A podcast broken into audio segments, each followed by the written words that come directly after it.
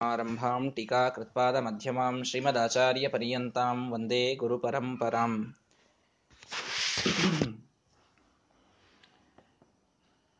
ಹಿಂದಿನ ಪಾಠದಲ್ಲಿ ಬಹಳ ಮಹತ್ವದ ಬಳಿತ್ಥಾ ಸೂಕ್ತದ ಅರ್ಥವನ್ನ ಎಲ್ಲರೂ ಕೇಳಿದ್ದೇವೆ.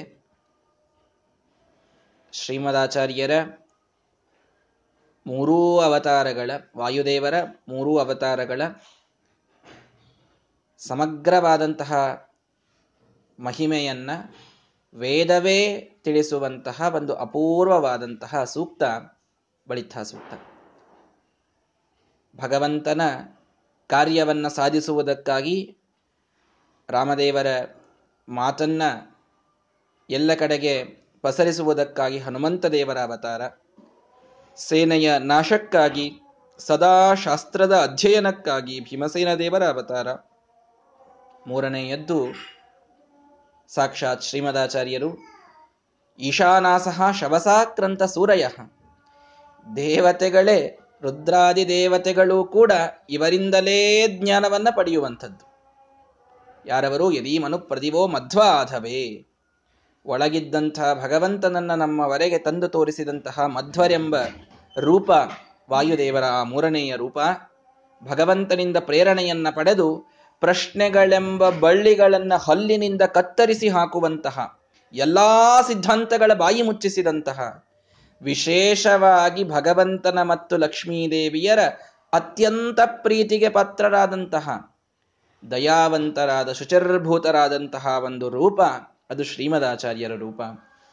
ಸಪ್ತ ಮಾತ್ರೆಗಳಲ್ಲಿ ವೇದಾದಿಗಳಲ್ಲಿ ಯಾವುವು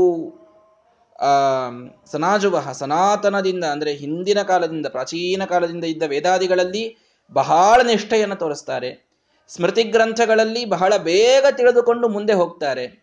ಅಂತೂ ಸರ್ವಜ್ಞರಾದಂತಹ ಆ ಶ್ರೀಮದಾಚಾರ್ಯರು ಎಲ್ಲಾ ಮತಗಳನ್ನು ತಾವು ಖಂಡನ ಮಾಡಿ ಲೋಕಕ್ಕೆ ಸರಿಯಾದ ತತ್ವವನ್ನು ಉಪದೇಶಿಸಿದಂಥವರು ಅನ್ನುವ ಮಾತು ವೇದದಿಂದ ಪ್ರತಿಪಾದಿತವಾದಂಥದ್ದು ಅನ್ನುವುದನ್ನ ಬಳಿತ್ಥಾ ಸೂಕ್ತದ ಮೂಲಕ ಹಿಂದಿನ ಪಾಠದಲ್ಲಿ ನಾವು ಬಹಳ ವಿಸ್ತಾರವಾಗಿ ತಿಳಿದುಕೊಂಡಿದ್ದೇವೆ. ವಾಯುದೇವರ ಉತ್ತಮತ್ವವನ್ನು ವೇದಗಳಿಂದ ತಿಳಿದಾದ ಮೇಲೆ, ನೋಡಿ ಹರಿಸರ್ವೋತ್ತಮತ್ವ ಜ್ಞಾನ ಇದು ಮೋಕ್ಷಕ್ಕೆ ಎಷ್ಟು ಅವಶ್ಯಕವೋ ವಾಯು ಜೀವೋತ್ತಮತ್ವ ಜ್ಞಾನವು ಅಷ್ಟೇ ಅವಶ್ಯಕ. ಇದನ್ನು ಮೊದಲು ತತ್ವವನ್ನ ಅರ್ಥ ಮಾಡಿಕೊಳ್ಳಿ. ಮೋಕ್ಷ ಕೊಡುವವರು ಯಾರು? ಭಗವಂತ. ಭಗವಂತ ಮೋಕ್ಷ ಕೊಡ್ತಾನೆ ಅಂತಂದ್ರೆ ಇವ್ರನ್ಯಾಕೆ ನಾವು ಕೇಳಬೇಕು ಅನ್ನುವಂತಹ ಪ್ರಶ್ನೆ ಬರ್ತದೆ ನಮಗೆ. ಮೋಕ್ಷ ಕೊಡುವವನು ದೇವರೇ ವಿಷ್ಣುರ್ಹಿದಾತ ಮೋಕ್ಷಸ್ಯ ಅಂತ ಹೇಳ್ತಾ ಇದ್ದೀರಿ. ವಿಶ್ವವೇ ಮೋಕ್ಷವನ್ನು ಕೊಡುವುದಾತು ಅಂತಂದ್ರೆ ವಾಯುದೇವರದೊಳಗೆ ಏನ್ ಮಧ್ಯದೊಳಗೆ? ಇವರು ಹೇಳಿದ್ರೆ ನಾವ್ಯಾಕೆ ಹೋಗ್ಬಾರ್ದು? ದೇವರ ವರ ಕೊಟ್ಟರು ಪೂಜಾರಿ ವರ ಕೊಡ್ಲಿಲ್ಲ ಅನ್ನೋ ಲೆಕ್ಕಕ್ಕೆ ಇವ್ರ ಮಧ್ಯದೊಳಗೆ ಏನ್ ಮಾಡ್ತಿರ್ತಾರೆ? ನಾವು ಡೈರೆಕ್ಟ್ ಆಗಿ ನಮಗೆ ಕಮ್ಯುನಿಕೇಶನ್ ದೇವರ ಜೊತೆಗೆ ಇದೆಯಪ್ಪ. ನಮಗೆ ವಾಯುದೇವರು ಬೇಕೇ ಆಗಿಲ್ಲ. ಏನೋ ಒಂದು ಚಾನೆಲ್ ಒಂದು ಮೀಡಿಯಮ್ಮಿನ ಕಾರಣವೇ ಇಲ್ಲ. ಹೋಗ್ತೀವಿ, ಭಗವಂತನ ಕಡೆಗೆ ಸರ್ವೋತ್ತಮ. ಅವನು ಮೋಕ್ಷವನ್ನು ಕೊಡ್ತಾನೆ, ಆರಾಮಾಗಿ ಇರ್ತೀವಿ. ಯಾಕೆ ಬೇಕು ವಾಯುದೇವರು? ಅನ್ನುವಂಥವರಿಗೆ ಬಹಳ ಮೂಲದಲ್ಲಿ ಒಂದು ಉತ್ತರ. ನಮ್ಮ ಪ್ರಾರ್ಥನೆಗೆ ನಮಗೆ ಮೋಕ್ಷ ಅನ್ನೋದು ಸುಳ್ಳು. ಮೊದಲಿದನ್ನು ಅರ್ಥ ಮಾಡಿಕೊಳ್ಳೋಣ. ಭಗವಂತನಿಗೆ ಪ್ರಾರ್ಥನೆ ಮಾಡುವುದು ನಮಗೆ ಸಾಧ್ಯವಾ? ರಮಾ ಕಾಮಾರಾತಿ ಕಮಲ ಭವನ ಶ್ಯಾಮಲತನೋ ಯದಾ ಅಶಕ್ತಾಹ ಸ್ತೋತುಂ. ಜಡಮತಿರಹಂ ಕ್ವವ್ರಜಪತೆ ಸತ್ಯಸಂದರು ಎಷ್ಟು ಸುಂದರವಾಗಿ ಹೇಳ್ತಾರೆ ವಿಷ್ಣು ಸ್ತುತಿಯಲ್ಲಿ. ಸಾಕ್ಷಾತ್ ರಮಾದೇವಿ, ರುದ್ರದೇವರು, ಬ್ರಹ್ಮದೇವರು ಯದಾ ಅಶಕ್ತಾಹ ಸ್ತೋತುಂ. ಭಗವಂತನನ್ನ ಸ್ತೋತ್ರ ಮಾಡ್ಲಿಕ್ಕೆ ಅವರೇ ಅಸಮರ್ಥರು, ಅವರೇ ಅಶಕ್ತರು. ಪ್ರಹ್ಲಾದರಾಜರು ಭಾಗವತದಲ್ಲಿ ಈ ಮಾತು ಹೇಳ್ತಾರೆ. ಉಗ್ರಜಾತೇಹೆ ರಾಕ್ಷಸ ಕುಲದಲ್ಲಿ ಹುಟ್ಟಿದ ನನಗೆ ಭಗವಂತ ಹೇಗೆ ಬಲಿದಾನು? ಅಥವಾ ನಾನೇನವನ ಸ್ತೋತ್ರವನ್ನ ಮಾಡೇನು? ಬ್ರಹ್ಮಾದಿ ದೇವತೆಗಳು ಮಾಡಲಿಕ್ಕೆ ಅಸಮರ್ಥರಾದಾಗ ನನ್ನದೇನು ಅಂತ ಪ್ರಹ್ಲಾದರಾಜರು ಈ ಮಾತು ಹೇಳ್ತಾರೆ. ಪ್ರಹ್ಲಾದರಾಜರ ಈ ಮಾತನ್ನ ಸರಿಯಾಗಿ ಅರ್ಥ ಮಾಡಿಕೊಳ್ಬೇಕು ಅಂದ್ರೆ ಪ್ರಹ್ಲಾದರಾಜರ ಅವತಾರರಾದ ರಾಯರ ಮಾತನ್ನು ನೋಡ್ಬೇಕು. ರಾಯರ್ ಹೇಳ್ತಾರೆ, ನಮ್ಮ ಪ್ರಾರ್ಥನೆಯಿಂದ ದೇವರು ನಮಗೆ ಒಲಿಯೋದು ಅದು ಸ್ವಲ್ಪ ದೂರದಲ್ಲೇ ಇದ್ದಂಥ ಮಾತು, ಸಾಧ್ಯ ಇಲ್ಲ. ದೇವರು ನಮಗೆ ಒಲಿಯೋದು ಯಾವಾಗ ಅಂತಂದ್ರೆ, ನಮ್ಮ ಪರವಾಗಿ ವಾಯುದೇವರು ಪ್ರಾರ್ಥನೆ ಮಾಡಿಕೊಂಡಾಗ. ದೀನಂ ದೂನಂ ಶರಣಾಗತಂ ಅನಾಥಂ ಏನ ಮುದ್ಧರ ಇತಿ ವಿಜ್ಞಾಪನ ಕರ್ತೃಣಾಂ ದೊಡ್ಡ ಕೆಲಸ ವಾಯುದೇವರು ಮಾಡೋದು ಏನು ಅಂತಂದ್ರೆ ಪ್ರತಿಯೊಬ್ಬ ಸಾಧಕ ಎಷ್ಟು ಜನ ಸಾಧನೆ ಮಾಡ್ತಾ ಇಲ್ಲ ಇವತ್ತು ಜಗತ್ತಿನಲ್ಲಿ? ಕಲಿಯುಗ ಇದೆ, ಬಹಳ ಜನ ಮಾಡ್ತಾ ಇಲ್ಲ ಅಂತ ಇಟ್ಟುಕೊಳ್ಳಿ ಕೃತಯುಗದಲ್ಲಿ ಎಷ್ಟು ಜನ ಮಾಡಿರ್ಲಿಕ್ಕಿಲ್ಲ? ಪ್ರತಿಯೊಬ್ಬರು ಸಾಧನೆಯ ಹಾದಿಯಲ್ಲಿ ಹೋಗುವವರಲ್ಲ. ಜನರಲ್ಲಾಗಿ ನೈಂಟಿ ಪರ್ಸೆಂಟ್ ಜನ ಸಾಧನೆಯ ಮಾರ್ಗದಲ್ಲಿ ಹೋಗುವಂಥವರು. ಪ್ರತಿಯೊಬ್ಬ ಸಾಧಕನಿಗೆ ಪ್ರತ್ಯೇಕವಾಗಿ ಸ್ತೋತ್ರವನ್ನ ಮಾಡುವವರು, ಪ್ರಾರ್ಥನೆಯನ್ನ ಮಾಡುವಂಥವರು ವಾಯುದೇವರು. ಭಗವಂತನಿಗೆ ಒಂದು ವಿಶೇಷಣ ಇದೆ. ಉನ್ನತ ಪ್ರಾರ್ಥಿತ ಅಶೇಷ ಸಂಸಾಧಕಂ. ಉನ್ನತರು ಯಾರಾದರೂ ನಮ್ಮ ಪರವಾಗಿ ಪ್ರಾರ್ಥನಾ ಮಾಡಿದ್ರು ಅಂದ್ರೆ ನಮಗೆಲ್ಲವನ್ನು ಕೊಡ್ತಾನೆ ದೇವರು. ಯಾಕೆ ನಮಗೆ ಇವತ್ತು ಗುರುಗಳು, ಗುರು ಪರಂಪರೆ ಇಷ್ಟು ಮಹತ್ವವನ್ನು ತಾಳುತ್ತದೆ? ಗುರು, ಶ್ರೀ ಗುರುಭ್ಯೋ ನಮಃ, ಪರಮ ಗುರುಭ್ಯೋ ನಮಃ. ಅಂದೇ ಪ್ರಾರಂಭ ಮಾಡಬೇಕು ಅಂತ ಯಾಕಿದು? ಹಠ ನಮ್ದು. ಇದೆಲ್ರಿ ಬೇರೆ ಕಡೆ ನೋಡ್ಲಿಕ್ಕೆ ಸಿಗೋದಿಲ್ಲ ನೀವು ಅಷ್ಟೇ ಅದು ಸಿದ್ಧಾಂತದವರು ಬಹಳ ನೀವು ಹೈಪ್ ಕೊಡ್ತೀರಿ ಅಂತ. ಹೈಪಿಗೆ ರೀಸನ್ ಏನು ಅಂದರೆ ನಮ್ಮಲ್ಲಿ ರೆಫರೆನ್ಸ್ ಒಯ್ಯದೇನೆ. ಅಲ್ರಿ ಯಾಕೆ ಭಗವಂತನಿಗೇನು ಗೊತ್ತಾಗೋದಿಲ್ಲೇನು, ಕಾಣಿಸೋದಿಲ್ಲೇನು? ಅವನಿಗೇನು ಇವರು ಇಷ್ಟು ಮಾಡ್ತಾ ಇದ್ದಾರೆ ಅಂತ ಅನ್ನೋದು ತನಗೆ ತನ್ನ ವಿಶ್ವತಶ್ಚಕ್ಷುರತ, ವಿಶ್ವತೋಮುಖ ಎಲ್ಲ ಕಡೆಗೆ ಅವನ ಕಣ್ಣಿದೆ. ಅವನಿಗೆ ಗೊತ್ತಾಗ್ತದೆ ಯಾರು ಏನು ಮಾಡ್ತಾ ಇದ್ದಾರೆ ಅಂತ. ಇನ್ನೊಬ್ಬರು ಬಂದು ಯಾಕೆ ಹೇಳಬೇಕು ಅವನಿಗೆ? ಅಂತಂದ್ರೆ ಕಾರಣ ಇಷ್ಟೇ. ಸರಿಯಾಗಿ ಅರ್ಥ ಮಾಡಿಕೊಳ್ಳಿ. ಒಂದೊಂದು ಬಹಳ ಮಹತ್ವದ ತತ್ವಗಳನ್ನು ಒಂದೊಂದಾಗಿ ಹೇಳ್ತಾ ಇದ್ದೇನೆ. ನಿಜ, ಭಗವಂತ ಎಲ್ಲವನ್ನೂ ನೋಡ್ತಾನೆ ಸಾಕ್ಷಾದೀಕ್ಷತೆ ಇತಿ ಸಾಕ್ಷಿ. ಎಲ್ಲವನ್ನು ಸಾಕ್ಷಾತ್ತಾಗಿ ಭಗವಂತ ನೋಡ್ತಾನೆ, ಅದಕ್ಕೆ ಅವನಿಗೆ ಸಾಕ್ಷಿ ಅಂತ ಹೆಸರು, ಕರ್ಮಾಧ್ಯಕ್ಷ ಅಂತ ಹೆಸರು. ಕರ್ಮದ ಮೇಲೆ ಅಧಿ, ಕರ್ಮದ ಮೇಲೆ ಅಕ್ಷ ಇದ್ದವನು ಕರ್ಮಾಧ್ಯಕ್ಷ. ಅವನ ಕಣ್ಣು ಎಲ್ಲ ಕರ್ಮಗಳ ಮೇಲೆ ಇವೆ. ಉಳಿದವರು ಯಾರು ಹೇಳಬೇಕು ಅನ್ನುವಂತಹ ಒಂದು ಅನಿವಾರ್ಯತೆ ಇಲ್ವಲ್ಲ ಅಂದ್ರೆ ನಿಜ. ಆದರೆ ನಾನು ಒಬ್ಬ ವ್ಯಕ್ತಿ ಜೀವ ಕರ್ಮವನ್ನು ಮಾಡಬೇಕು ಅಂತಂದ್ರೆ ಎಷ್ಟು ಜನರ ಉಪಕಾರವನ್ನು ಪಡೆದಿರ್ತೇವೆ ಅನ್ನುವುದನ್ನ ಲೆಕ್ಕ ಹಾಕಿಕೊಳ್ಳಿ. ಈ ಒಂದು ಒಳ್ಳೆಯ ಕರ್ಮವನ್ನ ನಾನು ಮಾಡಬೇಕು ಅಂತಂದ್ರೆ ನನ್ನ ಮೊದಲ ಒಂದು ಅದರ ಅಧಿಕಾರ ನನಗೆ ಆ ಒಂದು ಕರ್ಮ ಇದು ಒಳ್ಳೆಯದು, ಇದು ಕೆಟ್ಟದ್ದು ಅನ್ನುವ ಬೋಧನೆ ಮಾಡಿದ ಗುರುಗಳಿಗೆ ಇರ್ತದೆ. ಬೋಧನೆ ಇಲ್ಲದೆ ಯಾವನೂ ಸತ್ಕರ್ಮವನ್ನು ಮಾಡುವುದಿಲ್ಲ. ಅವರಿಗೆ ಅವರ ಗುರುಗಳ ಬೋಧನೆ, ಅವರಿಗೆ ಅವರ ಗುರುಗಳ ಬೋಧನೆ. ಹೀಗೆ ಗುರು ಪರಂಪರೆಯ ಅನಿವಾರ್ಯತೆ ಬರುವುದು ಯಾಕೆ ಅಂತಂದ್ರೆ ನಾವು ಮಾಡ್ತಾ ಇರುವಂತಹ ಕಾರ್ಯ ಇದು ಒಳ್ಳೆಯದು ಅನ್ನುವ ವಿವೇಕವೇ ನಮಗೆ ಗುರುಗಳಿಂದ ಬಂದಿರ್ತದೆ. ಒಂದಾದರೆ ಮಾಡುವ ಶಕ್ತಿ ನಮಗುಂಟ, ಜ್ಞಾನ ಗುರುಗಳಿಂದ ಬಂತು. ಶಕ್ತಿ ನಮಗುಂಟ ಮಾಡಲಿಕ್ಕೆ? ಇಲ್ಲ. ಒಂದೊಂದು ಇಂದ್ರಿಯದಲ್ಲಿದ್ದುಕೊಂಡು ಅಭಿಮಾನಿಗಳಾಗಿ ದೇವತೆಗಳು ಕಾರ್ಯವನ್ನ ಮಾಡಿಸ್ತಾರೆ. ಅವರು ಮಾಡಿಸ್ದೇನೆ ನಮಗಾಗುವುದಿಲ್ಲ ಆ ಕಾರ್ಯವನ್ನು ಮಾಡಲಿಕ್ಕೆ. ಹೀಗಾಗಿ ಜ್ಞಾನಕ್ಕಾಗಿ ಗುರುಪರಂಪರೆಯ ಅನಿವಾರ್ಯತೆ, ಶಕ್ತಿಗಾಗಿ ದೇವತೆಗಳ ಅನಿವಾರ್ಯತೆ, ಇದೆಲ್ಲದರ ಹಿಂದೆ ಅವರೆಲ್ಲರಿಗೂ ಒಬ್ಬರೇ ಪ್ರೇರಕರಾಗಿ ನಿಂತು ನಮ್ಮಲ್ಲಿ ಆ ಕಾರ್ಯವನ್ನು ನಡೆಸುವಂತಹ ದೊಡ್ಡ ಜವಾಬ್ದಾರಿಯನ್ನು ಹೊತ್ತಂಥವರು ವಾಯುದೇವರು. ಅಂದಮೇಲೆ ಉನ್ನತ ಅಂತಂದ್ರೆ ಎಲ್ಲರಿಗಿಂತಲೂ ಮೇಲೆ ಯಾರು ಹೋದ್ರು ಅಂತ ವಿಚಾರ ಮಾಡ್ರಿ. ವಾಯುದೇವರೇ ಆದ್ರು. ಉನ್ನತ ಪ್ರಾರ್ಥಿತ ಅಶೇಷ ಸಂಸಾಧಕಂ ಅಂದಾಗ ವಾಯುದೇವರು ಪ್ರಾರ್ಥನೆಯನ್ನ ಮಾಡಿದರೆ ಭಗವಂತ ಎಲ್ಲವನ್ನ ನೀಡ್ತಾನೆ ಅನ್ನುವುದೇ ಅಲ್ಲಿ ಅರ್ಥ. ಉನ್ನತ ಅಂದ್ರೆ ಕೇವಲ ನಮಗಿಂತಲೂ ಉತ್ತಮರು ಅಂತ ಇಷ್ಟೇ ಅರ್ಥ ಮಾಡಿಬಿಡ್ರಿ. ಉನ್ನತ, ಅತ್ಯುನ್ನತರಾದವರು ವಾಯುದೇವರು. ಉನ್ನತ ಶಬ್ದ ಮುಖ್ಯವಾಗಿ ವಾಯುದೇವರನ್ನು ಹೇಳ್ತದೆ ಯಾಕೆಂದ್ರೆ ಎಲ್ಲರ ಸಲುವಾಗಿ ಪ್ರಾರ್ಥನೆಯನ್ನು ಮಾಡುವವರು ಅವರೇ. ಉನ್ನತ ಅನ್ನೋದಕ್ಕೆ ಬಹಳ ದೊಡ್ಡವರು ಅಂತೂ ಒಂದು ಅರ್ಥ ಇದೆ. ಸಂಸ್ಕೃತ ಬಹಳ ಮಜಾ ಲ್ಯಾಂಗ್ವೇಜ್ ಅದು.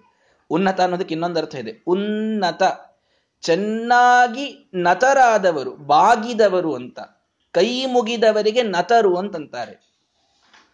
ಕೈ ಮುಗಿದವರು ಯಾರು? ಕರವ ಮುಗಿದ ಮುಖ್ಯ ಪ್ರಾಣ, ಕರವ ಮುಗಿದ ಅಂತ ದಾಸರು ಹೇಳ್ತಾರಲ್ಲ, ಸದಾ ಭಗವಂತನ ಮುಂದೆ ನತರಾದವರು ಉತ ಪರಮಾತ್ಮನ ಎದುರಿನಲ್ಲಿ ನತರಾದವರು ಉನ್ನತರು ವಾಯುದೇವರು. ಆದ್ದರಿಂದ ಉನ್ನತ ಪ್ರಾರ್ಥಿತ ಅಶೇಷ ಸಂಸಾಧಕ ಮನ್ನುವಲ್ಲಿ ವಾಯುದೇವರ ಪ್ರಾರ್ಥನೆಯಂತೆ ಭಗವಂತ ಎಲ್ಲವನ್ನ ನೀಡ್ತಾನೆ ಅನ್ನೋದೇ ಮುಖ್ಯವಾದಂತಹ ಅರ್ಥ. ಏನ್ ಪ್ರಾರ್ಥನೆಯನ್ನು ಮಾಡ್ತಾರೆ? ದೀನಂ ದೂನಂ ಶರಣಾಗತ ಮನಾಥಂ ಏನಮುದ್ಧರ ಇತಿ ವಿಜ್ಞಾಪನ ಕರ್ತೃಣಂ. ಅಂದ ಮೇಲೆ ನಮಗಾಗಿ ಇಷ್ಟೆಲ್ಲವನ್ನ ಮಾಡುವ ವಾಯುದೇವರನ್ನ ನೆನೆಯದೇನೆ ಭಗವಂತನನ್ನೇ ನೆನೀತೇವೆ. ಅವನು ಎಲ್ಲವನ್ನು ನೋಡಿಯೇ ನೋಡ್ತಾನೆ, ಫಲವನ್ನು ಕೊಡ್ತಾನೆ ಅಂತಂದ್ರೆ ಭಗವಂತ ನಮ್ಮ ಕರ್ಮ ನೋಡೋದು ಸರಿ. ಫಲವನ್ನ ಅದನ್ನು ನೋಡಿ ಅವನು ಕೊಡಬಹುದು. ಆದರೆ ನಮ್ಮಲ್ಲಿ ಉಪಕಾರದ ಸ್ಮರಣೆ ಇಲ್ಲ ಅನ್ನುವ ದೋಷ ಹೊಕ್ಕಿಕೊಳ್ತದೆ ಮಧ್ಯದೊಳಗೆ.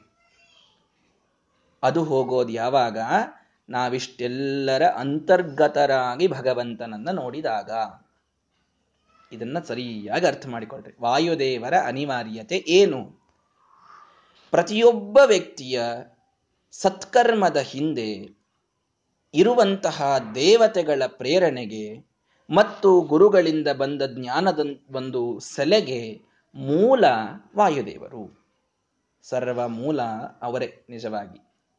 ಹಾಗಾಗಿ ಆ ವಾಯುದೇವರನ್ನ ಬಿಟ್ಟು ದೇವರ ಕಡೆಗೆ ನಾನು ಹೋಗ್ತೇನೆ ಅಂದ್ರೆ ಭಗವಂತ ಅದನ್ನ ಅಂಗೀಕರಿಸೋದಿಲ್ಲ, ಸ್ವೀಕಾರ ಮಾಡುವುದಿಲ್ಲ. ಯಾಕೆ? ಯಾವರ ಉಪಕಾರದ ಹೊರೆಯನ್ನ ಹೊತ್ತು ನೀನು ನನಗೆ ಇಷ್ಟೆಲ್ಲ ನೀನು ಒಂದು ಕಾಯಿ ಹೊಡೆದೆ ಒಂದು ನೈವೇದ್ಯ ಮಾಡಿದಿ, ಒಂದು ಮಂಗಳಾರತಿ ಮಾಡಿದಿ, ಒಂದು ಅಭಿಷೇಕ ಮಾಡಿದಿ, ಏನ್ ಎಲ್ಲ ಮಾಡಿದಿ, ಅದು ಅವರಿಂದ ಪಡೆದು ಮಾಡಿದಿ. ಅವರಿಂದ ಇಷ್ಟು ಸಾಲವನ್ನ ಪಡೆದುಕೊಂಡು ಒಂದು ಸಲವೂ ಅವರನ್ನ ಸ್ಮರಿಸದೇನೆ ನೀನು ಮುಂದೆ ಹೊರಟಾರೆ, ನಾನು ಯಾಕೆ ನಿನ್ನನ್ನು ನೋಡಲಿ ಅಂತ ಭಗವಂತ ತನ್ನ ಅತ್ಯಂತ ಪ್ರಿಯ ಭಕ್ತರಾದಂತಹ ವಾಯುದೇವರನ್ನ ಉಪೇಕ್ಷಿಸಿ ತನ್ನ ಕಡೆಗೆ ಬಂದರೆ ತಾನು ಸ್ವೀಕಾರ ಮಾಡೋದಿಲ್ಲ.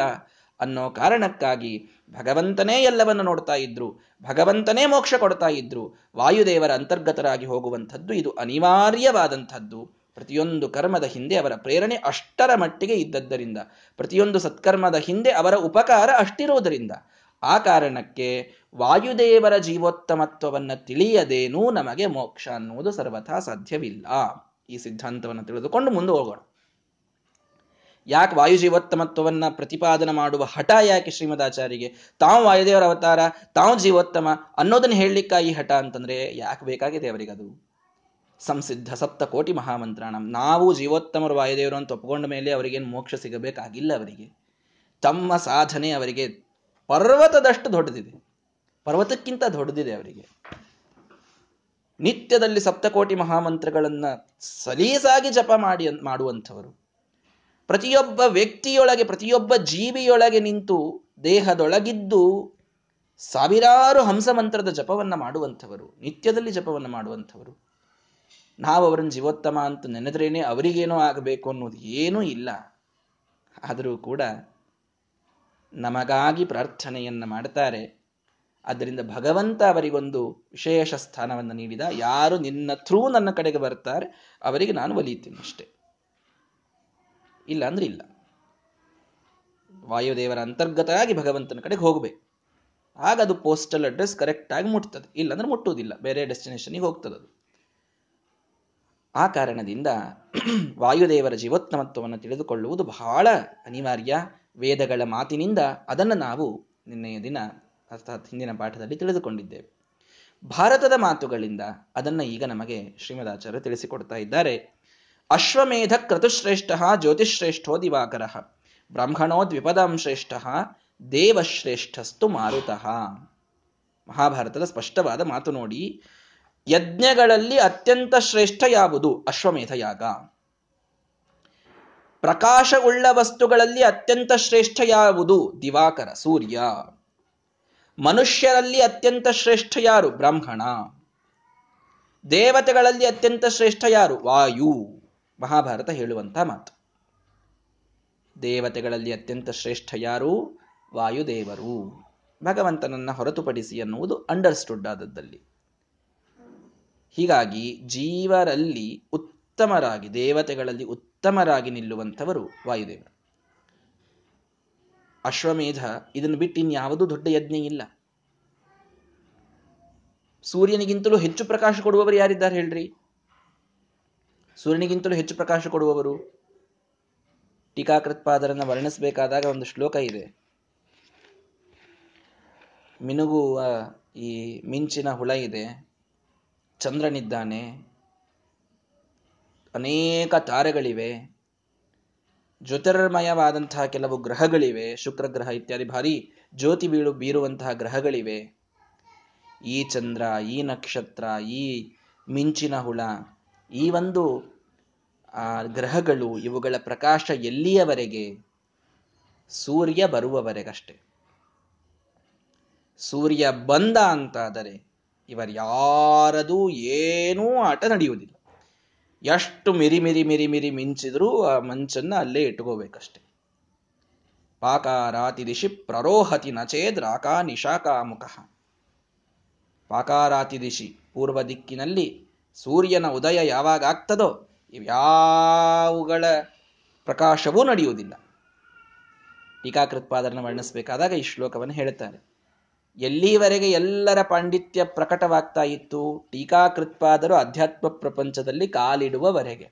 ಯಾವಾಗ ಅವರು ಬಂದ್ರೋ ಯಾರ್ದೂ ಏನೂ ನಡೀಲಿಲ್ಲ ಅಂತ. ಎಲ್ಲಾ ಸಿದ್ಧಾಂತದವ್ರು ನಾ ಮುಂದೆ, ನೀ ಮುಂದೆ ಅಂತ ಭಾರಿ ಭಾರಿ ಪಾಂಡಿತ್ಯವನ್ನು ಪ್ರದರ್ಶನ ಮಾಡುವಂಥವರಿದ್ರು. ಟೀಕಾಕೃತ್ಪಾದರ ಉದಯವಾಗೋವರೆಗೆ. ಅಧ್ಯಾತ್ಮ ಪ್ರಪಂಚದಲ್ಲಿ ಟೀಕಾಕೃತ್ಪಾದರೆಂಬ ಸೂರ್ಯ ಯಾವಾಗ ಬೆಳಗಿತೋ ಉಳಿದವರೆಲ್ಲರ ಕಾಂತಿ ಮಂಕಾಗಿ ಹೋಯಿತು. ಹೀಗಾಗಿ ಜ್ಯೋತಿಶ್ರೇಷ್ಠ ಯಾರು ಅಂದರೆ ದಿವಾಕರ. ಸೂರ್ಯ ಅಂತ ಆ ಪ್ರಸಂಗವನ್ನು ಹೇಳಲಿಕ್ಕೆ ಬಂದೆ. ಇನ್ನು ದ್ವಿಪದಾಂ ಶ್ರೇಷ್ಠ, ಮನುಷ್ಯರಲ್ಲಿ ಶ್ರೇಷ್ಠ ಯಾರು? ಬ್ರಾಹ್ಮಣ. ಏತದ್ದೇಶ ಪ್ರಸೂತ ಸ್ವಾಮಿಗಳು ಬಹಳ ಸಲ ಈ ಮಾತು ಹೇಳ್ತಿರ್ತಾರೆ, ಕೇಳಿರ್ತೀರಿ ನೀವೆಲ್ಲರೂ ಉಪನ್ಯಾಸದಲ್ಲಿ. ಏತದ್ದೇಶ ಪ್ರಸೂತಸ್ಯ ಸಕಾಶಾದಗ್ರಜನ್ಮನಃ ಸ್ವಂ ಸ್ವಂ ಚರಿತ್ರಂ ಶಿಕ್ಷೇರನ್ ಪೃಥಿವ್ಯಾಂ ಸರ್ವಮಾನವಾಹ ನಮಗೆ ಸ್ಮೃತಿ ಹೇಳಿಕೊಡ್ತದೆ ಎಲ್ಲ ಮಾನವರು ಪೃಥಿವ್ಯಾಂ ಸರ್ವಮಾನವಾಹ ಸ್ಪಷ್ಟ ತಿಳಿದುಕೊಳ್ಳಿ. ಪೃಥಿವಿಯ ಮೇಲಿದ್ದ ಪ್ರತಿಯೊಬ್ಬ ಮನುಷ್ಯ ತಾನೇನ್ ಮಾಡಬೇಕು, ಏನ್ ಮಾಡಬಾರದು ಅನ್ನುವಂತಹ ಚರಿತ್ರವನ್ನ ತಿಳಿದುಕೊಳ್ಳಬೇಕು ಅಂತಂದ್ರೆ ಈ ದೇಶದಲ್ಲಿ ಹುಟ್ಟಿದ ಬ್ರಾಹ್ಮಣನಿಂದ ಮಾತ್ರ ಸಾಧ್ಯ ಅಂತ ಸ್ಮೃತಿಗಳು ಹೇಳ್ತಾರೆ ಭಾರತದಲ್ಲಿ ಹುಟ್ಟಿದಂತಹ ಬ್ರಾಹ್ಮಣ, ಕೇವಲ ಜಾತಿಯಿಂದ ಬ್ರಾಹ್ಮಣನಲ್ಲ, ಬ್ರಹ್ಮ ಅಣತೀತಿ ಬ್ರಾಹ್ಮಣಂ. ಅರ್ಥ ರೀತಿಯಿಂದಲೂ ಕೂಡ ಬ್ರಹ್ಮನನ್ನ ತಿಳಿಯುವ ಪ್ರಯತ್ನವನ್ನ ಅವಿರತವಾಗಿ ಮಾಡುವಂತಹ ಬ್ರಾಹ್ಮಣನ್ ಯಾರಿದ್ದಾರೆ, ಅವನಿಂದಲೇನೆ ತಿಳಿದುಕೊಳ್ಳಬೇಕು. ಪ್ರತಿಯೊಬ್ಬರು ತಮ್ಮ ಚರಿ ತಾವು ಏನ್ ಮಾಡಬೇಕು, ತಮ್ಮ ಡ್ಯೂಟೀಸ್ ಏನು, ತಮ್ಮ ಡೂಸ್ ಅಂಡ್ ಡೋಂಟ್ಸ್ ಏನು ಅನ್ನೋದನ್ನ ಪೃಥಿವಿಯೊಳಗೆ ಯಾವ ಮಾನವನೂ ಕೂಡ ತಿಳಿದುಕೊಳ್ಳಬೇಕು ಅಂತಂದ್ರೆ ಈ ದೇಶದಲ್ಲಿ ಹುಟ್ಟಿದ ಬ್ರಾಹ್ಮಣನಿಂದಲೇ ತಿಳಿದುಕೊಳ್ಳಬೇಕು. ಹಾಗಾಗಿ ಮಾನವರಲ್ಲಿ ಅತ್ಯಂತ ಶ್ರೇಷ್ಠ ಯಾರಾದರೂ ಬ್ರಾಹ್ಮಣ. ಅಶ್ವಮೇಧ ಇದು ಯಜ್ಞದಲ್ಲಿ ಶ್ರೇಷ್ಠವಾಯಿತು. ಜ್ಯೋತಿರ್ಮಯವಾದ ವಸ್ತುಗಳಲ್ಲಿ ಸೂರ್ಯ ಶ್ರೇಷ್ಠನಾದ ಬ್ರಾಹ್ಮಣರು ಎಲ್ಲ ಮನುಷ್ಯರಲ್ಲಿ ಶ್ರೇಷ್ಠರಾದರೆ ದೇವಶ್ರೇಷ್ಠಸ್ತು ಮಾರುತಃ. ದೇವತೆಗಳಲ್ಲಿ ಅತ್ಯಂತ ಶ್ರೇಷ್ಠರು ಯಾರು? ಮಹಾಭಾರತ ಹೇಳಿತು, ಮಾರುತಃ, ವಾಯುದೇವರು, ಎಲ್ಲರಿಗಿಂತಲೂ ಶ್ರೇಷ್ಠರು. ಯಾಕೆ? ಬಲಮಿಂದ್ರಸ್ಯ ಗಿರಿಶಃ. ಗಿರಿಶಸ್ಯ ಬಲಂ ಮರುತ ಬಲಂ ತಸ್ಯ ಹರಿಸ್ಸಾಕ್ಷಾತ್ನ ಹರೇರ್ ಬಲಮನ್ಯತಃ ಎಲ್ಲಾ ದೇವತೆಗಳ ಬಲ ಇಂದ್ರದೇವರು ಇಂದ್ರದೇವರಿದ್ರೆ ಎಲ್ಲಾ ದೇವತೆಗಳು ಹಾರಾಡ್ತಾರೆ। ಏ, ಅವ್ರ ಬಲ ಆದಂತ ಇವ್ರು ಹಾರಾಡ್ತಾರೆ ಅಂತ ನಮ್ಮ ಭಾಷೆಯೊಳಗೆ ಅಂತಿರ್ತಾರೆ. ಅಂದ್ರೆ ಏನರ್ಥ? ಅವ್ರು ಹಿಂದಿದ್ದಾರಪ್ಪ ಅಂತಂದ್ರೆ ಮುಂದೆ ಹೋಗ್ಲಿಕ್ಕೆ ಅಡ್ಡಿ ಇಲ್ಲ ಅಂತ. ಧೈರ್ಯ ಒಂದು ರೀತಿಯಲ್ಲಿ ಧೈರ್ಯ. ಎಲ್ಲಾ ದೇವತೆಗಳ ಹಾರಾಟದ ಹಿಂದಿದ್ದ ಬಲ ಯಾರು? ಇಂದ್ರದೇವರು. ಆ ಇಂದ್ರದೇವರ ಒಂದು ಮಹಿಮೆಗೆ ಬಲ ಯಾರು? ಬಲಂ ಇಂದ್ರಸ್ಯ ಗಿರಿಶಃ. ಗಿರಿಶರು ಅಂದ್ರೆ ರುದ್ರದೇವರು. ರುದ್ರದೇವರು ಇಂದ್ರದೇವರ ಹಿಂದೆ ದೊಡ್ಡ ಬಲವಾಗಿ ನಿಲ್ತಾರಂತೆ. ಇದನ್ನು ನಾವು ನೋಡಿದ್ದೆ ಪಾಶುಪತಾಸ್ತ್ರವನ್ನ ಅರ್ಜುನ ಪಡೆಯುವಂತಹ ಸಂದರ್ಭದಲ್ಲಿ ಅರ್ಜುನನಿಗೆ ವಿಶೇಷ ಅನುಗ್ರಹವನ್ನು ರುದ್ರದೇವರು ಮಾಡ್ತಾರೆ. ಅರ್ಜುನ ಅಂದ್ರೆ ಇಂದ್ರಾವತಾರಿ. ಇಂದ್ರದೇವರ ಹಿಂದಿದ್ದ ದೊಡ್ಡ ಬಲ ರುದ್ರದೇವರು. ಗಿರೀಶಸ್ಯ ಬಲಂ ಮರುತ. ಆದರೆ ರುದ್ರದೇವರಿಗೂ ಹಿಂದಿದ್ದಂಥ ಬಲ ಯಾರು ಅಂದರೆ ಮರುತ, ವಾಯುದೇವರು. ಇದು ಯಾರು ಹೇಳ್ತಾ ಇದ್ದಾರೆ? ಮಹಾಭಾರತದ ಮಾತಿದು. ಶ್ರೀಮದಾಚಾರ್ಯ ಹೇಳೋ ಮಾತು ಅಂತ ಕನ್ಫ್ಯೂಸ್ ಮಾಡ್ಕೊಳ್ಬೇಡಿ. ಮಹಾಭಾರತ ತತ್ವ ನಿರ್ಣಯದೊಳಗೆ ಶ್ರೀಮದಾಚಾರ್ಯ ಹೇಳ್ತಾ ಇದ್ದಾರೆ ಅಲ್ಲ. ಶ್ರೀಮದಾಚಾರ್ಯರು ಮಹಾಭಾರತದ ಮಾತುಗಳನ್ನ ಕೋಟ್ ಮಾಡ್ತಾ ಇದ್ದಾರೆ. ಅಲ್ಲಿ ಹೇಗೆ ಶ್ಲೋಕ ಇದೆ? ಡಿಕ್ಟೋ ಅದೇ ರೀತಿಯಲ್ಲಿ ಇಳಿಸ್ತಾ ಇದ್ದಾರೆ ಇಲ್ಲಿ. ಮಹಾಭಾರತದಲ್ಲಿ ವೇದವ್ಯಾಸರು ಹೇಳಿದ ಮಾತಿದು, ಏನು ರುದ್ರದೇವರ ಹಿಂದೆ ಬಲವಾಗಿ ನಿಲ್ಲುವವರು ವಾಯುದೇವರು. ವಾಯುದೇವರಿಗೆ ದೇವರೇ ಬಲ, ಬಲಂ ತಸ್ಯ ಹರಿಸ್ ಸಾಕ್ಷಾತ್. ಅವ್ರಿಗೆ ಇನ್ಯಾರೂ ಬೇಕಾಗಿಲ್ಲ ವಾಯುದೇವರಿಗೆ. ದೇವತೆಗಳಲ್ಲಿ ಉತ್ತಮರು ವಾಯುದೇವರು ಅನ್ಲಿಕ್ಕೆ ಈ ಮಾತು ಬಂತು. ಡೈರೆಕ್ಟ್ ಆಗಿ ಭಗವಂತನಿಂದಲೇ ಬಲವನ್ನ ಪಡೆದು ಎಲ್ಲರಿಗೂ ಬಲವನ್ನ ಕೊಡುವಂಥವರು ವಾಯುದೇವರು. ಭಗವಂತನಿಗೆ ನ ಹರೇರ್ ಬಲಮನ್ಯತ ಇನ್ಯಾರ್ದು ಬಲ ಇಲ್ಲೇ ಇಲ್ಲ. ಸಾ ಕಾಷ್ಟ ಅವನೇ ಅದರ ಲಿಮಿಟ್. ಅವನ ಮೇರೆ ಯಾರಿಲ್ಲ. ಆದರೆ ಅವನಿಂದ ಡೈರೆಕ್ಟ್ ಆಗಿ ಬಲವನ್ನು ಪಡೆಯುವವರು ಆಭಾಸಕೋಸ್ಯ ಪವನಃ. ವಾಯುದೇವರೇ, ಇದು ಮಹಾಭಾರತವೂ ತಿಳಿಸುವಂತಹ ಮಾತು. ಇನ್ನೊಂದು ಪುರಾಣದ ಮಾತು. ನಾವೆಲ್ಲರೂ ವಾಯುಸ್ತುತಿಯಲ್ಲಿ ಈ ಒಂದು ಶ್ಲೋಕವನ್ನು ಹೇಳ್ತಿರ್ತೇವೆ. ಮೇಲಿನ ಮೇಲೆ ನಿಮಗೆ ಇದು ಗೊತ್ತಿರಬಹುದು. ಪರಿಚಿತವಾದ ಶ್ಲೋಕ. ವಾಯುರ್ಭೀಮೋ ಭೀಮನಾದೋ ಮಹೌಜಾಹ ಸರ್ವೇಶಾಂಚ ಪ್ರಾಣಿನಾಂ ಪ್ರಾಣಭೂತಃ. ಅನಾವೃತ್ತಿರ್ ದೇಹಿನಾಂ ದೇಹಪಾತೆ ತಸ್ಮಾದ್ ವಾಯು ದೇವದೇವೋ ವಿಶಿಷ್ಟ ಅಂತ. ದೇವದೇವ, ದೇವತೆಗಳಲ್ಲಿ ಉತ್ತಮರು ವಾಯುದೇವರು ಅನ್ಲಿಕ್ಕೆ ಏನು ಕಾರಣ? ಒಂದು ಕಾರಣ ತಿಳ್ಕೊಂಡ್ವಿ. ಅವರಿಗೆ ಇಂದ್ರದೇವರ ಬಲ ದೇವತೆಗಳಿಗೆ ದೇವತೆಗಳಿಗೆ ಇಂದ್ರದೇವರಾದರೆ ಇಂದ್ರದೇವರಿಗೆ, ರುದ್ರದೇವರು ರುದ್ರದೇವರಿಗೆ, ವಾಯುದೇವರು ವಾಯುದೇವರಿಗೆ ಸಾಕ್ಷಾತ್ ಭಗವಂತ, ಅವನಿಗೆ ಯಾರಿಲ್ಲ. ಆದ್ದರಿಂದ ದೇವತೆಗಳಲ್ಲಿ ಉತ್ತಮರು ವಾಯುದೇವರು ಒಂದು. ಇಷ್ಟೇನಾ? ಅಲ್ಲ. ವಾಯುದೇವರ ವಿಷಯದಲ್ಲಿ ಹೇಳುತ್ತದೆ ಪುರಾಣ, ವಾಯುಹು ಭೀಮ. ವಾಯುದೇವರು ಹೇಗಿದ್ದಾರೆ? ಭೀಮ ಭೀಮ ಅಂತ ಅನ್ನೋದಕ್ಕೆ ಭಯಂಕರ ಅನ್ನುವ ಅರ್ಥ ಸಂಸ್ಕೃತದಲ್ಲಿ ಇದೆ. ಭೀಮನಾದ, ಅವರ ನಾದವೂ ಭಯಂಕರವಾದದ್ದು, ನಾದ ಭಯಂಕರವಾದದ್ದು. ಮಹೌಜಾಹ, ತೇಜಸ್ಸು, ಓಜಸ್ಸು ಏನಿದೆ? ಭಾರೀ ಓಜಸ್ಸು, ಭಾರೀ ಬಲ. ಸರ್ವೇಶಾಂಚ ಪ್ರಾಣಿನಾಂ ಪ್ರಾಣಭೂತ. ಹೇಗಿದ್ದಾರೆ ವಾಯುದೇವರು ಅಂದ್ರೆ, ಎಲ್ಲರ ಪ್ರಾಣಿಗಳು ಅಂತ ಯಾವ್ಯಾವೇ ಅಲ್ಲ ಆ ಎಲ್ಲ ಪ್ರಾಣಿಗಳಲ್ಲಿ ಪ್ರಾಣವಾಗಿದ್ದವರು ವಾಯುದೇವರು ಕೈ ಮುರಿದವರು ಬದುಕಬಹುದು, ಕಾಲ್ ಮುರಿದವರು ಬದುಕಬಹುದು, ಕುರುಡರು, ಕಿವುಡರು, ಮೂಕರು ಎಲ್ಲರೂ ಬದುಕಬಹುದು. ಅವ್ರು ಯಾರ್ರಿ? ಅವರು, ಅವ್ರಿಗೇನ್ರಿ? ಏನ್ ರೋಗ ಆಗಿದೆ ಅವರಿಗೆ? ಪ್ರಾಣ ಒಂದಿಲ್ಲ ಉಳಿದೆಲ್ಲ ಇದೆ ಅಂತಂದ್ರೆ ಏನು ಉಪಯೋಗ? ಸರ್ವೇಶಾಂಚ ಪ್ರಾಣಿನಾಂ ಪ್ರಾಣಭೂತ. ಎಲ್ಲಾ ಪ್ರಾಣಿಗಳಲ್ಲಿ ಪ್ರಾಣವಾಗಿ ಇರುವಂಥವರು ಮುಖ್ಯ ಪ್ರಾಣರು ಅಂದ್ರೆ ವಾಯುದೇವರು. ಇನ್ಯಾವ ಅಂಗ ಇಲ್ಲದಿದ್ದರೂ ಮನುಷ್ಯನಿಗೆ ಶವ ಅಂತ ಕರೆಯುವುದಿಲ್ಲ. ಪ್ರಾಣ ಯಾವಾಗ ಇಲ್ಲ ಅಂತ ಆಗ್ತದೆ, ಆಗ ದೇಹ ಮುಗೀತು, ಇನ್ನು ಸಂಸ್ಕಾರಕ್ಕೆ ಒಯ್ಯಿರಿ ಅಂತ ಹೇಳ್ತಾರೆ. ಇದು ದೇವತೆಗಳಲ್ಲಿ ಶ್ರೇಷ್ಠರು ವಾಯುದೇವರು ಅನ್ಲಿಕ್ಕೆ ಒಂದು ದೊಡ್ಡದಾದ ಪ್ರಮಾಣ. ಇದಕ್ಕೊಂದು ಕಥೆಯನ್ನ ಅಲ್ಲಿ ನಮಗೆ ಸೂಚನೆ ಮಾಡ್ತಾರೆ, ಅನಾವೃತ್ತಿರ್ ದೇಹಿನಾಂ ದೇಹಪಾತೆ ಅಂತ.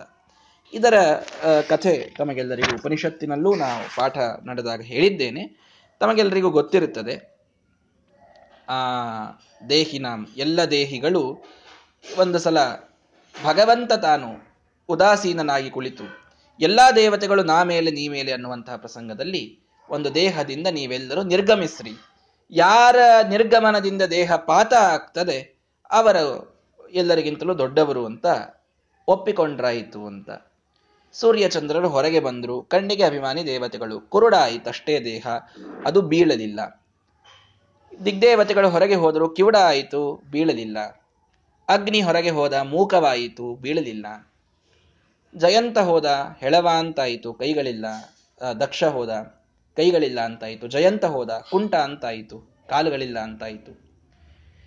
ಒಬ್ಬೊಬ್ಬ ದೇವತೆ ಹೋದಂತೆ ಮನಸ್ಸೇ ಇಲ್ಲದಂತಾಯಿತು, ಕೋಮಾ ಸ್ಟೇಜ್ಗೆ ಹೋಯಿತು ದೇಹ ಅಂದ್ರೂ ಅದನ್ನ ಯಾವ ಡಾಕ್ಟರ್ ಬಂದು ಇದು ಡೆಡ್ ಅಂತ ಡಿಕ್ಲೇರ್ ಮಾಡ್ತಾ ಇಲ್ಲ. ಯಾವಾಗ ಮುಖ್ಯ ಪ್ರಾಣ ದೇವರು ಹೊರಗೆ ಹೋದ್ರಲ್ಲ, ದೇಹ ಠಪ್ ಅಂತ ಕೆಳಗೆ ಬಿತ್ತು. ನೋಡಿದಿರಾ ಅಂತಂದ ಭಗವಂತ, ದೇವತೆಗಳೇ, ನೀವು ಯಾರು ಹೋದಾಗಲೂ ಕೂಡ ದೇಹ ಬಿದ್ದಿರಲಿಲ್ಲ. ವಾಯುದೇವರು ಹೊರಗೆ ಬಂದಾಗ ದೇಹಪಾತವಾಯಿತು. ಅಲ್ಲ, ನಾವೆಲ್ಲ ಹೋಗಿದ್ವಿ. ವೀಕ್ ಆಗ್ತಾ ಆಗ್ತಾ ಆಗ್ತಾ ಕೊನೆಗೆ ವಾಯುದೇವರು ಹೊರಗೆ ಬಂದ್ರು ಅನ್ನೋದಕ್ಕೆ ದೇಹ ಬಿತ್ತು. ಹತ್ತು ಹೊಡೆದಾಗ ಒಬ್ಬ ವ್ಯಕ್ತಿ ಸತ್ತ ಅಂತಾದ್ರೆ ಒಂದನೇ ಹೊಡೆತಕ್ಕೆ ಅವನ ಸತ್ತಿಲ್ಲ ಅಂತ ಹೇಗೆ ಅರ್ಥ ಮಾಡ್ತೀರಿ? ಎಲ್ಲಾ ಹೊಡೆತು ಕೂಡಿ ಸತ್ತಿರ್ತಾನ ಅವನು. ಹಂಗೆ ನಾವೆಲ್ಲರೂ ಹೊರಗೆ ಹೋಗಿದ್ವಿ. ಕೊನೆಗೆ ವಾಯುದೇವರು ಹೊರಗೆ ಬಂದ್ರು. ಆಗ ದೇಹ ಬಿದ್ದಾಗ ವಾಯುದೇವರಿಂದ ಈ ದೇಹ ಬಿತ್ತು ಅಂತ ನೀವು ಹೆಂಗೆ ಕನ್ಕ್ಲೂಡ್ ಮಾಡ್ತೀರಿ ಅಂತ? ಹೌದಾ? ಸರಿ. ನೀವು ವಾಪಸ್ ಒಳಗೆ ಹೋಗ್ರಿ ಅಂತಂದ ಭಗವಂತ. ನೀವು ವಾಪಸ್ ಒಳಗೆ ಹೋಗ್ರಿ. ದೇಹ ಎದ್ದು ನಿಲ್ತದೇನೋ ನೋಡೋಣ. ಹಾ, ಇದು ಸರಿಯಾಗಿದೆ. ಒಬ್ಬರೊಬ್ಬರೇ ಒಳಗೆ ಹೊರಟು ನಾನು ದೇಹವನ್ನು ಎದ್ದು ನಿಲ್ಲಿಸ್ತೇನೆ. ಅಗ್ನಿ ಹೋದ, ವರುಣ ಹೋದ, ಚಂದ್ರ ಹೋದ, ಸೂರ್ಯ ಹೋದ, ಯಮ ಹೋದ ಎಲ್ಲರೂ ಹೋದ್ರು. ಅನ ಆವೃತ್ತಿ ಅನಾವೃತ್ತಿ ಅನ್ನೋದು ಎರಡು ಅರ್ಥ. ಅನ ಅನ ಅನ್ನೋದಕ್ಕೆ ಮುಖ್ಯ ಪ್ರಾಣ ದೇವರು ಅಂತ ಅರ್ಥ ಇದೆ. ಅನ ಆವೃತ್ತಿ ಮುಖ್ಯ ಪ್ರಾಣ ದೇವರು ಯಾವಾಗ ಆವೃತ್ತಿ, ಯಾವಾಗ ವಾಪಸ್ ಒಳಗೆ ಬಂದ್ರೋ ಆಗ ದೇಹ ಎದ್ದು ನಿಂತು. ಅಲ್ಲಿಯವರೆಗೆ ಎದ್ದು ನಿಲ್ತಿರ್ಲಿಲ್ಲ. ಅಲ್ಲಿವರೆಗೆ ಕಣ್ಣು, ಕಿವಿ, ಮೂಗು ಏನೂ ಬಂದಿರಲಿಲ್ಲ. ಇನ್ನು ವಾಯುದೇವರೊಳಗಿದ್ದಾಗ ಇವ್ರು ಒಂದೊಂದೇ ಹೊರಗೆ ಹೋದಾಗ ಆ ಇಂದ್ರಿಯ ಆದರೂ ಅವ್ರದ್ದು ಅಂತ ಒಂದು ಸ್ವಲ್ಪ ಆದರೂ ಮರ್ಯಾದೆ ಉಳಿದಿತ್ತು. ಯಾಕೆ ಅಂತಂದ್ರೆ ಆ ಇಂದ್ರಿಯ ನೋಡ್ರಿ, ಸೂರ್ಯ ಹೋದ ಅಂದ್ಮೇಲೆ ಕಣ್ಣು ಹೋಯ್ತು ಅಂತಾದ್ರೂ ಅಂತಿದ್ರು. ಎಲ್ಲರೂ ಒಳಗೆ ಹೋಗಿ ಕೂತ್ರೆ ಏನೂ ಆ ದೇಹಕ್ಕೆ ವಿಕಾರನೇ ಆಗಲಿಲ್ಲ, ವಾಯುದೇವರು ಬರೋ ತನಕ. ಇದ್ದ ಮರ್ಯಾದೆನೂ ಕಳ್ಕೊಂಡಾಗ ಆಯ್ತು. ಮರ್ಯಾದೆ ಅಂದ್ರೆ ದೇವತೆಗಳ ತಾರ ದೇವತೆಗಳಿಗೆ ಇದು ಗೊತ್ತಿಲ್ಲ ಅಂತಲ್ಲ, ತಾರತಮ್ಯದಲ್ಲಿ ತಾವು ವಾಯುದೇವರಿಗಿಂತಲೂ ಅತ್ಯಂತ ಚಿಕ್ಕವರು ಅನ್ನೋದು ಬಹಳ ಸ್ಪಷ್ಟವಾದ ಜ್ಞಾನವಿದೆ. ನಮಗೆ ಇದು ತೋರಿಸಲಿಕ್ಕಾಗಿ ಮಾಡಿದಂತಹ ಒಂದು ಲೀಲೆ ಅಷ್ಟೇ. ವಾಯುದೇವರ ಯಾವಾಗ ಪ್ರವೇಶ ಒಳಗಾಯಿತೋ ಆಗ ಎಲ್ಲ ದೇವತೆಗಳು ಒಳಗಿದ್ದಾಗಲೂ ಅಲ್ಲಿಯವರೆಗೆ ಎದ್ದು ನಿಲ್ಲದ ದೇಹ ವಾಯುದೇವರ ಪ್ರವೇಶದಿಂದ ತಾನು ಎದ್ದು ನಿಂತಿದೆ. ತಸ್ಮಾತ್ ವಾಯು ದೇವದೇವೋ ವಿಶಿಷ್ಟ. ಆದ್ದರಿಂದ ವಾಯುದೇವರು, ದೇವತೆಗಳಲ್ಲಿ ವಿಶಿಷ್ಟರಾದವರು ಎಲ್ಲಕ್ಕಿಂತಲೂ ಶ್ರೇಷ್ಠರು ಅನ್ನೋದು ಇದರಿಂದ ನಮಗೆ ಗೊತ್ತಾಗ್ತದೆ. ಈ ಒಂದು ಪ್ರಮಾಣದಿಂದಲೂ ವಾಯುದೇವರ ಜೀವೋತ್ತಮತ್ವವನ್ನು ಪುರಾಣಗಳು ಉಪನಿಷತ್ತು ನಮಗೆ ತಿಳಿಸಿಕೊಡ್ತಾ ಇದೆ. ಒಂದು ವಿಶೇಷ ಇಲ್ಲಿ ಹೇಳ್ತೇನೆ, ಟಿಪ್ಪಣಿಕಾರರು ತಿಳಿಸುವಂಥದ್ದು. ಸರಿ, ಎಲ್ಲ ದೇವತೆಗಳು ಹೊರಗೆ ಹೋದ ಮೇಲೆ ದೇಹ ಮೃತ ಅಂತಾಗ್ತದೆ. ಒಂದು ಎಕ್ಸ್ಟ್ರಾ ಇನ್ಫಾರ್ಮೇಶನ್ ಅನ್ನು ಕೊಡ್ತಾ ಇದ್ದೇನೆ. ಇದೇ ಶ್ಲೋಕಕ್ಕೆ ಸಂಬಂಧಪಟ್ಟಿದ್ದೇ ಇದೆ. ಎಲ್ಲ ದೇವತೆಗಳು ಹೊರಗೋದ ಮೇಲೆ ಇದು ಶವ ಅಂತಾಗಿ ಇದನ್ನು ಬಿಡೋದಾದ್ರೆ ಸ್ವರ್ಗಕ್ಕೆ ಹೋಗ್ತಾನಲ್ಲ ಮನುಷ್ಯ ಮುಂದೆ, ಯಮಲೋಕಕ್ಕೆ ಹೋಗ್ತಾನೋ ಒಟ್ಟಾರೆ, ಮತ್ತು ಅಲ್ಲಿ ದೇವತೆಗಳು ಇರ್ತಾರೋ ಇರೋದಿಲ್ಲೋ ಅಂತ ಪ್ರಶ್ನೆ. ದೇವತೆಗಳೆಲ್ಲ ಹೊರಗೆ ಬಂದ ಮೇಲೆ ಈ ದೇಹ ಪಾತ ಆಗ್ಬೇಕು, ಹೌದಾ? ಇದೇ ಶ್ಲೋಕದಲ್ಲಿ ಬಂತು. ವಾಯುದೇವರು ದೇಹದಿಂದ ಹೊರಬರ್ತಾರೆ. ಆಗ ದೇಹ ಇದು ಬೀಳುತ್ತದೆ. ವ್ಯಕ್ತಿ ಜೀವಂತನಿದ್ದವನು ಮೃತ ಅಂತ ಡಿಕ್ಲೇರ್ ಆಗ್ತಾನೆ. ಮುಂದ್ಯಾವಾಗ ಜನ್ಮ ತೆಗೆದುಕೊಂಡು ಮತ್ತವನು ಬರಬೇಕು, ಆಗ ವಾಯುದೇವರ ಪ್ರವೇಶವಾಗ್ತದೆ. ಇನ್ ಬಿಟ್ವೀನ್ ದಿಸ್ ಈ ಜನ್ಮ ಮೃ, ಮರಣವಾಗಿ ಜನ್ಮವಾಗುವ ಮಧ್ಯದ ಸಮಯದಲ್ಲಿ ಅವನು ಸ್ವರ್ಗದಲ್ಲೋ ನರಕದಲ್ಲೋ ಇರ್ತಾನೆ. ಆ ಸಂದರ್ಭದಲ್ಲಿ ದೇವತೆಗಳ ಉಪಕಾರ ಮನುಷ್ಯನಿಗೆ ಇದೆಯೋ ಇಲ್ವೋ ಅಂತ ಪ್ರಶ್ನೆ.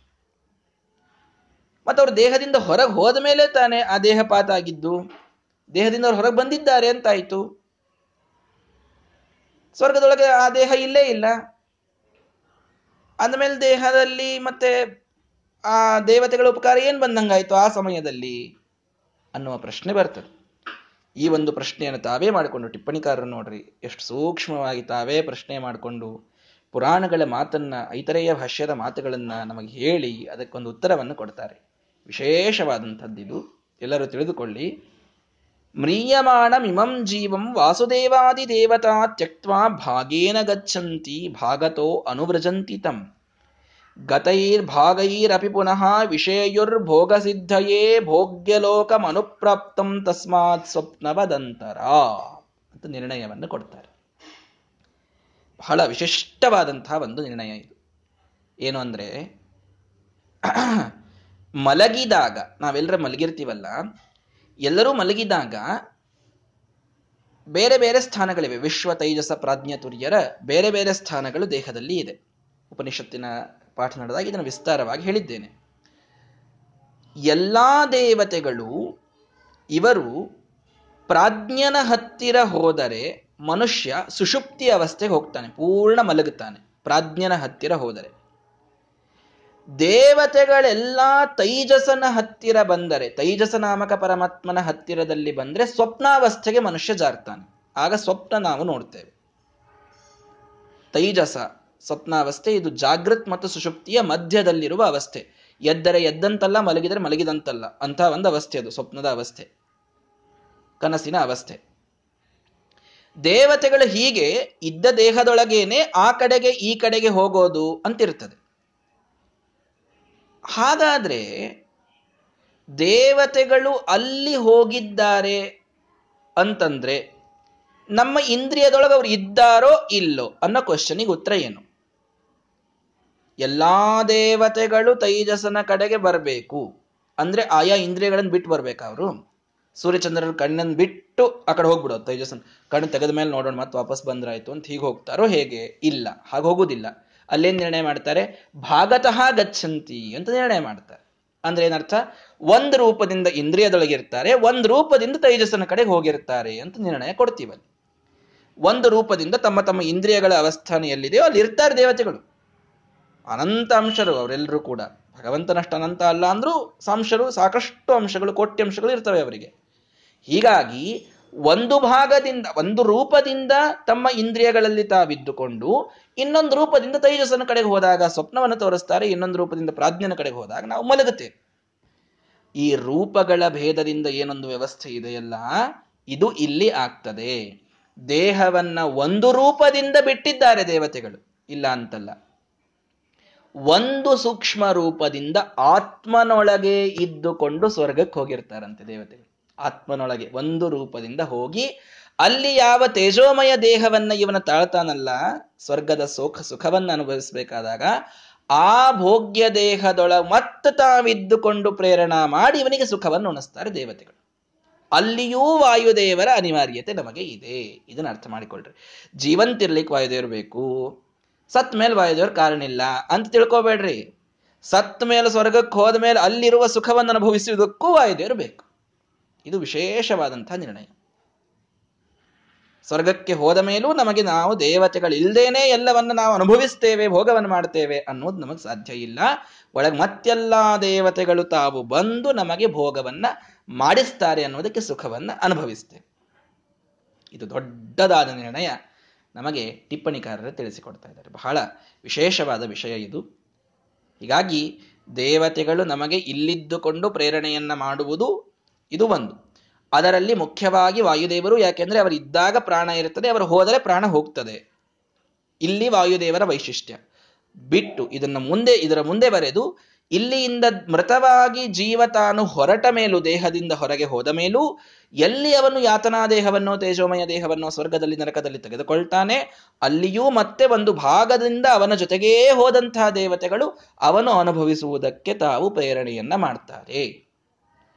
ಅದರಲ್ಲೂ ವಿಶೇಷವಾಗಿ ವಾಯುದೇವರ ಪ್ರೇರಣೆ ಅವನಿಗೆ ಇರುತ್ತದೆ ಹಾಗಾಗಿ, ಒಂದೇ ಸೆನ್ ಸೆಂಟೆನ್ಸ್ನಲ್ಲಿ ಇದನ್ನು ನಾವು ಸಮರೈಸ್ ಮಾಡುವುದಾದರೆ ಅನಾದಿ ಕಾಲದಿಂದ ಅನಂತ ಕಾಲದವರೆಗೆ ವಾಯುದೇವರ ಉಪಕಾರ ನಮ್ಮ ಮೇಲೆ ಇದೆ. ಮುಗಿದೋಯ್ತು. ಈ ಕಾಲದಲ್ಲಿ ವಾಯುದೇವರು ನಮಗೆ ಬೇಕಾಗಿಲ್ಲ ಅನ್ನೋ ಕಾಲ ಡಸಂಟ್ ಎಕ್ಸಿಸ್ಟ್ ಎಲ್ಲ ಕಾಲದಲ್ಲಿ ಮೋಕ್ಷಕ್ಕೆ ಹೋದ ಮೇಲೂ ಕೂಡ, ಮೋಕ್ಷದಲ್ಲಿ ನಮ್ಮ ಸ್ವರೂಪ ದೇಹದಿಂದ ನಾವಿದ್ದಾಗಲೂ ಕೂಡ ದೇವತೆಗಳು ಒಳಗಿದ್ದುಕೊಂಡು ಭೋಗಕ್ಕೆ ನಮಗೆ ಪ್ರೇರಣೆಯನ್ನು ಮಾಡ್ತಾರೆ.